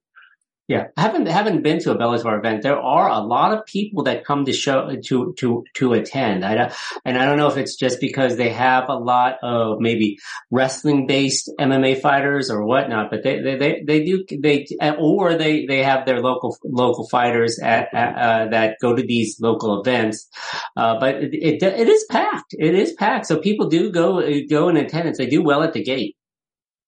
I admire Bellator. I admire Bellator a lot. I mean, they, they, you know, they started with the tournament format and then they morphed it into uh, uh, easily. I don't even think it's up for debate. I mean, I guess it depends on how you view number two. But in terms of quality of fighters, like number two MMA promotion in the world easily. Um, and, and, and they're profitable and at least we think, suspect they still are. uh, and go ahead. Well, I mean, I don't know if that, I mean, the DAZN deal was what made them profitable. Before yeah. that, they're, I, you know, I, I got a feeling they're probably back more to the break even, you know, point than they were. That, that DAZN money's not there anymore. So yeah. And that always goes back to the game of how much does Showtime want to pay them and all, all that other stuff when they have the same owner, uh, and, and those kind of things. But, uh, but they, they've built an organization that, that can effectively run that isn't, isn't dying for new investor money every day that has the second best fighters in the, I mean, arguably in certain, certain, with certain ones, the best, right? They have a talented roster of fighters that can compete with anyone and they put on great shows. They put on entertaining shows. They put on fun shows. Um, and so I just hope we keep seeing more of that. I don't, I don't care who buys them. I agree with you. I don't think, now I used to, um, when they went to DAZN, I wouldn't, I didn't, I wouldn't subscribe to DAZN, but when it was Bellator there, with shows every few weeks. Uh, I was a DAZN subscriber, but I don't think that effect is that strong. And a lot of people kind of already have Showtime. Like um, for me, I already had it. I didn't need to subscribe to Showtime to see Bellator. Um, and the way I do it is just annoying. If I don't see them live, I can't. So I have the app for they like they won't show you the fight. If you get home at like 10 or 11 o'clock at night and the fight's over, you have to wait till the next morning. That drives me crazy. I hate that so much. I can't just get home and catch up really quick on the fights, mm-hmm. right? And I can't record them because it's a subscription through like the Showtime app. Yeah, yeah, um, yeah. That is really annoying. So I'm, I'm, kind of in Jason's camp that like all the things you were saying, they kind of need to figure out their distribution and how they're going to handle uh, yeah. their TV presence. But I mean, um, yeah, the thing is, if you're a fight fan, you're not going to pay 15 bucks a month for Showtime on, on your cable subscription because it, if you're not watching any other movies or anything, it's not worth, I mean, maybe boxing, I guess you can, yeah. uh, watch Showtime boxing. But yeah, again, it's, it's one of those things where it's like not, that added benefit if you want to if you don't want to watch now like I, you know it's it, it's they they do have some great fighters. I think usman nurmagomedov aj mckee uh, brian bader uh, they're all great they're all good fighters and arguably the best in their divisions uh, in the world including mma well bader isn't come on. Nemkov might be yeah, let's just say everything Jason said, excluding Bader. No, Bader's good. Yeah, but uh, but yeah, they have you know, but they have it lightweight potentially Usman maybe, but he's not ranked that high yet. But you know, Pitbull is you know. uh Patricio Pitbull. He's uh, they, they do have a lot of quality guys. I guess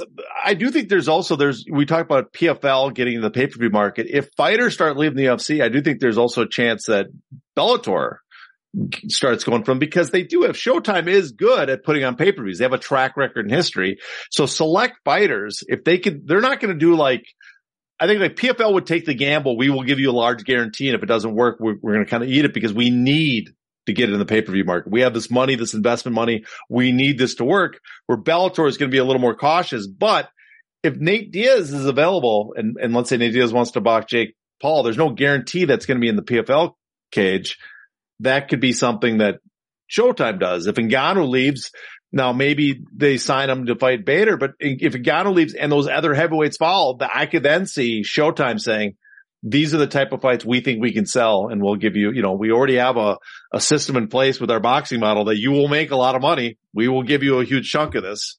So I do think there's that. there's an outside chance they could also start competing in that field, but they're not, they're not, I don't think they're, they're, they're a little, well, technically truth, people don't realize this outside of the pay-per-view attractions in UFC and the guys entering the UFC, a lot of fighters in that, let's say the next tier down that are not immediate challengers or, you know, even challengers, but don't have our pay-per-view draws actually make more outside the UFC. Like Mousasi and Corey Anderson, those guys are getting paid more by Bellator than they would have had in the UFC.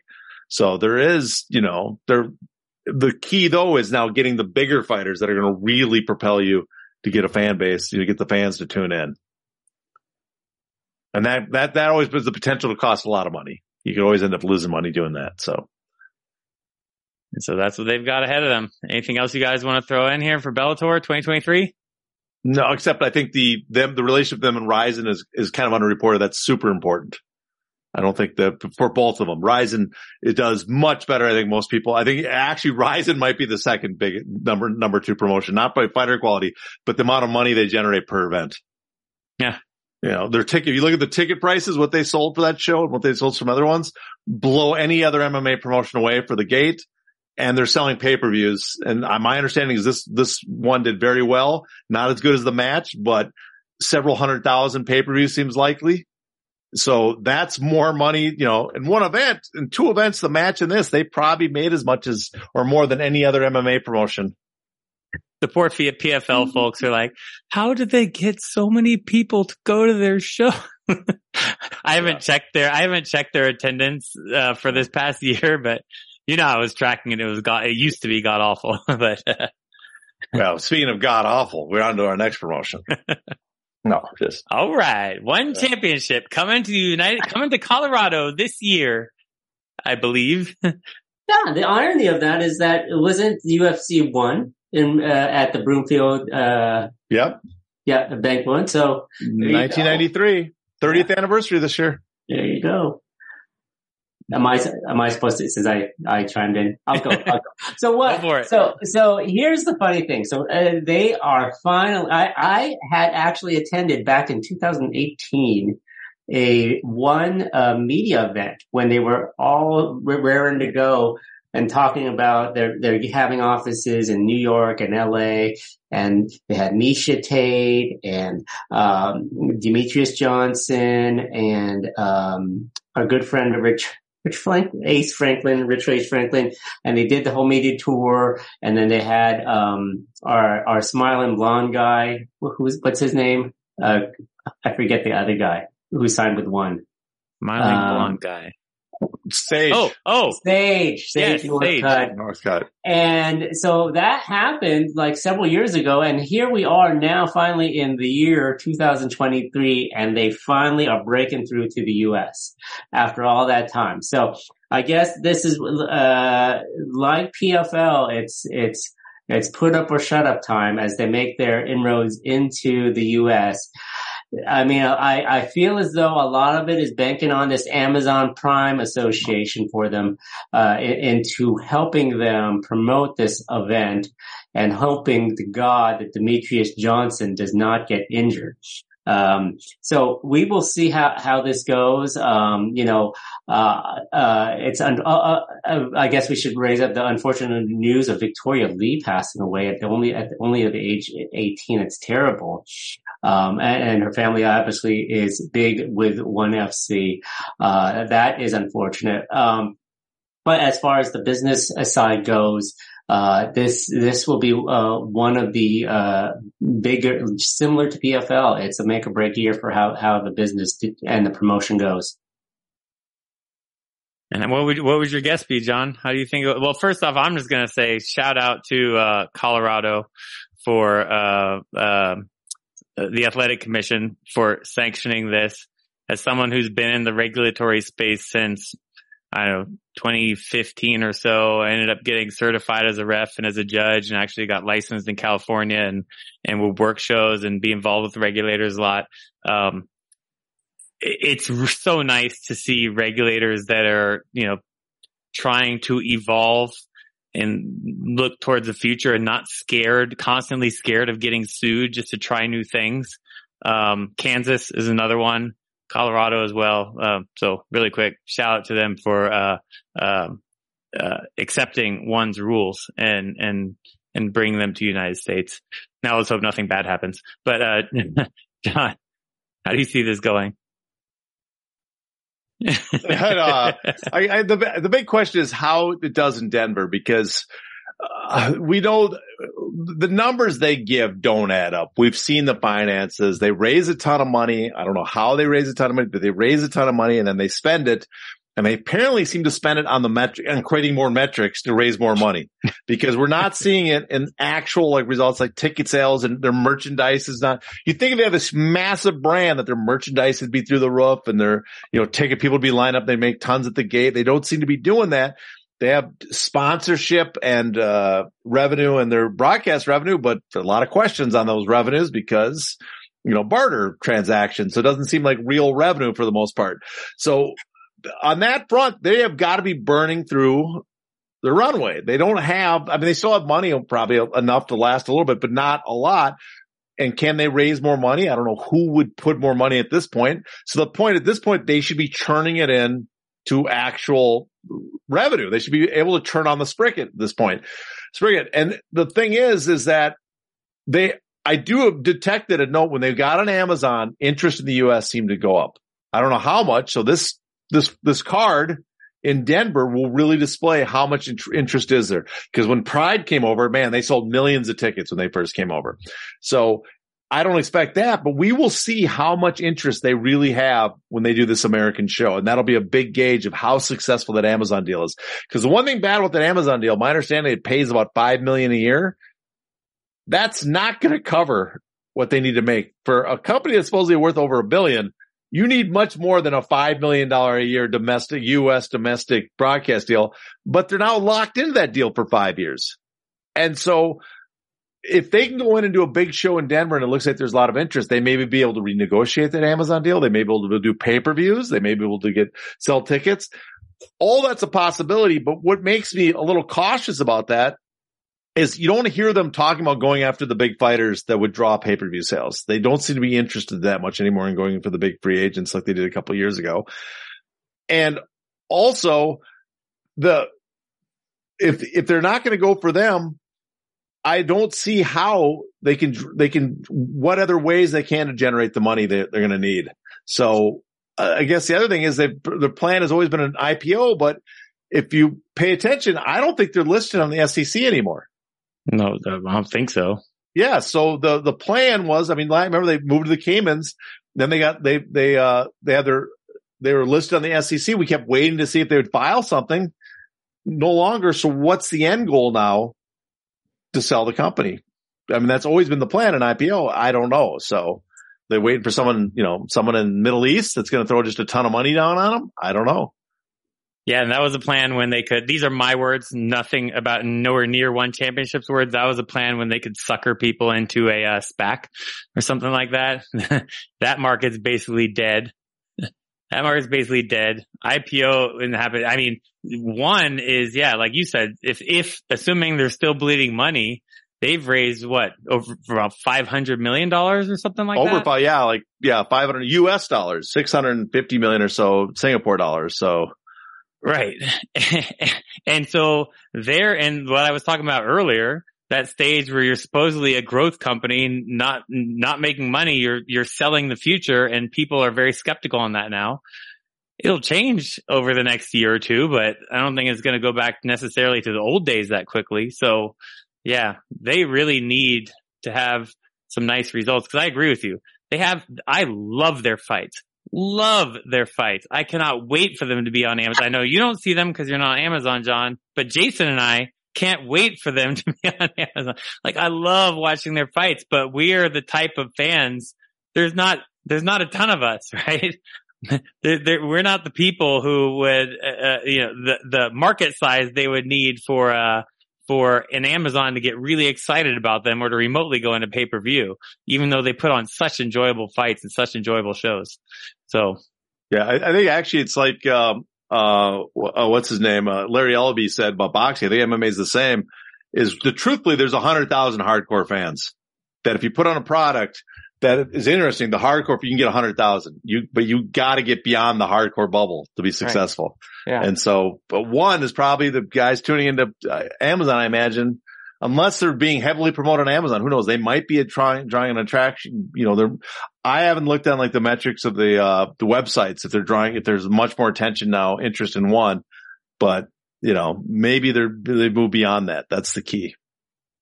Yeah. And I'll just throw out there, one of their first, the first couple shows, I could go on and find them very easily. I don't know if you, have you seen this, Jason? Like the last couple, the last two or so, I'm like, I'm like going everywhere in the freaking Amazon app. I'm like, where the hell? Even when I search, sometimes yeah. it's hard to find them. you know, it, it, it, it's one of the gripes I have with uh, Prime is just, it's very hard. Uh, NFL is very easy.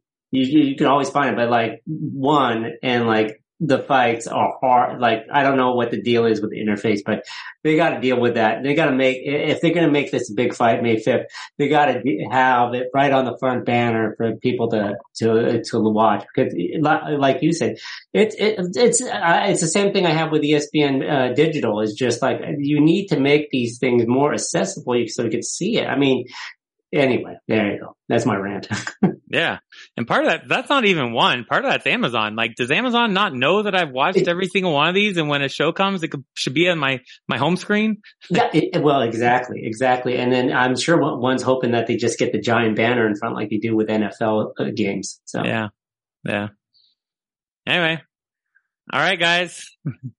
50th show looking out to 2023 talking about a few important things. Is there anything else you guys want to add or throw in? No, we could, we'll just mention briefly that there's talk of the Ali Act being reintroduced, but, uh, that's something I think will be on a wait and see. If it happens, we should, we can do a whole episode on it. There's a lot of information on that. So We'll we'll see you guys in six months when the next show. Watch, Boulware is going to issue his order. This is Sunday night. Tomorrow, we're going to be like, "All right, let's do it again." we will we'll be here. We'll have, we have a we have a I have a phone, an alert. I have a we have a signal that goes in the sky when it when it happens to alert us, and we will be gathering. and I will ask you this, this really quick. Uh, so, do you think? They would hold any kind of hearing or they would do the uh, the draft of the legislation first again and then do another hearing or what would we probably see well i think the first thing they'd my guess they'd reintroduce the legislation like because yeah. you'd put the bill in and then they'd have a hearing about the bill but uh, again, like I said, I'm going to wait to see it actually happen and see if there's any movement. Well, then, you know, I mean, it took 36 years between the first introduction of something in boxing in 1960 to the passage of the Boxing Professional Boxing Safety Act, and then in four more years before the Ali Act got passed. So, uh, you know, uh, we, well, I think we should wait and see how serious of effort it is before you really get uh, because I mean there's always a chance, especially now if uh, if people find the sport scuzzy and they think that something has to be done because we're out slapping people all the time. Who knows? This might be the perfect time to introduce it. All right, everyone. We will see you in a little bit. I don't know exactly when it will be, but we are keeping our fingers crossed that something big will be happening uh, in the antitrust front soon because the guy claimed he had it written already. We thought he might be giving people a break for the holidays. It is now January. Hopefully he will post this thing soon and we will be all over it. All right. On behalf of John Nash and Jason Cruz, I'm Paul Gift reminding you to keep doing business as usual.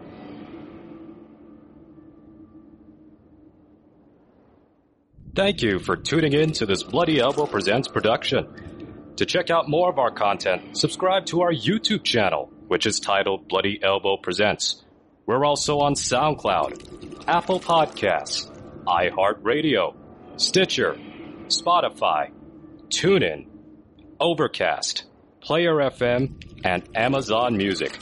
Just search for Bloody Elbow Presents and you'll get brand new shows throughout the week, including Care Don't Care, the Level Change Podcast, the MMA Vivisection, the Sixth Round Post Fight Show, Sixth Round Retro, The MMA Depressed Us, Crooklyn's Corner, exclusive fighter interviews, show money, guest podcasts, the Hey Not the Face podcast, and be sure to follow us on Twitter at Bloody Elbow. Facebook at facebook.com slash Bloody Elbow blog, And as always, on bloodyelbow.com.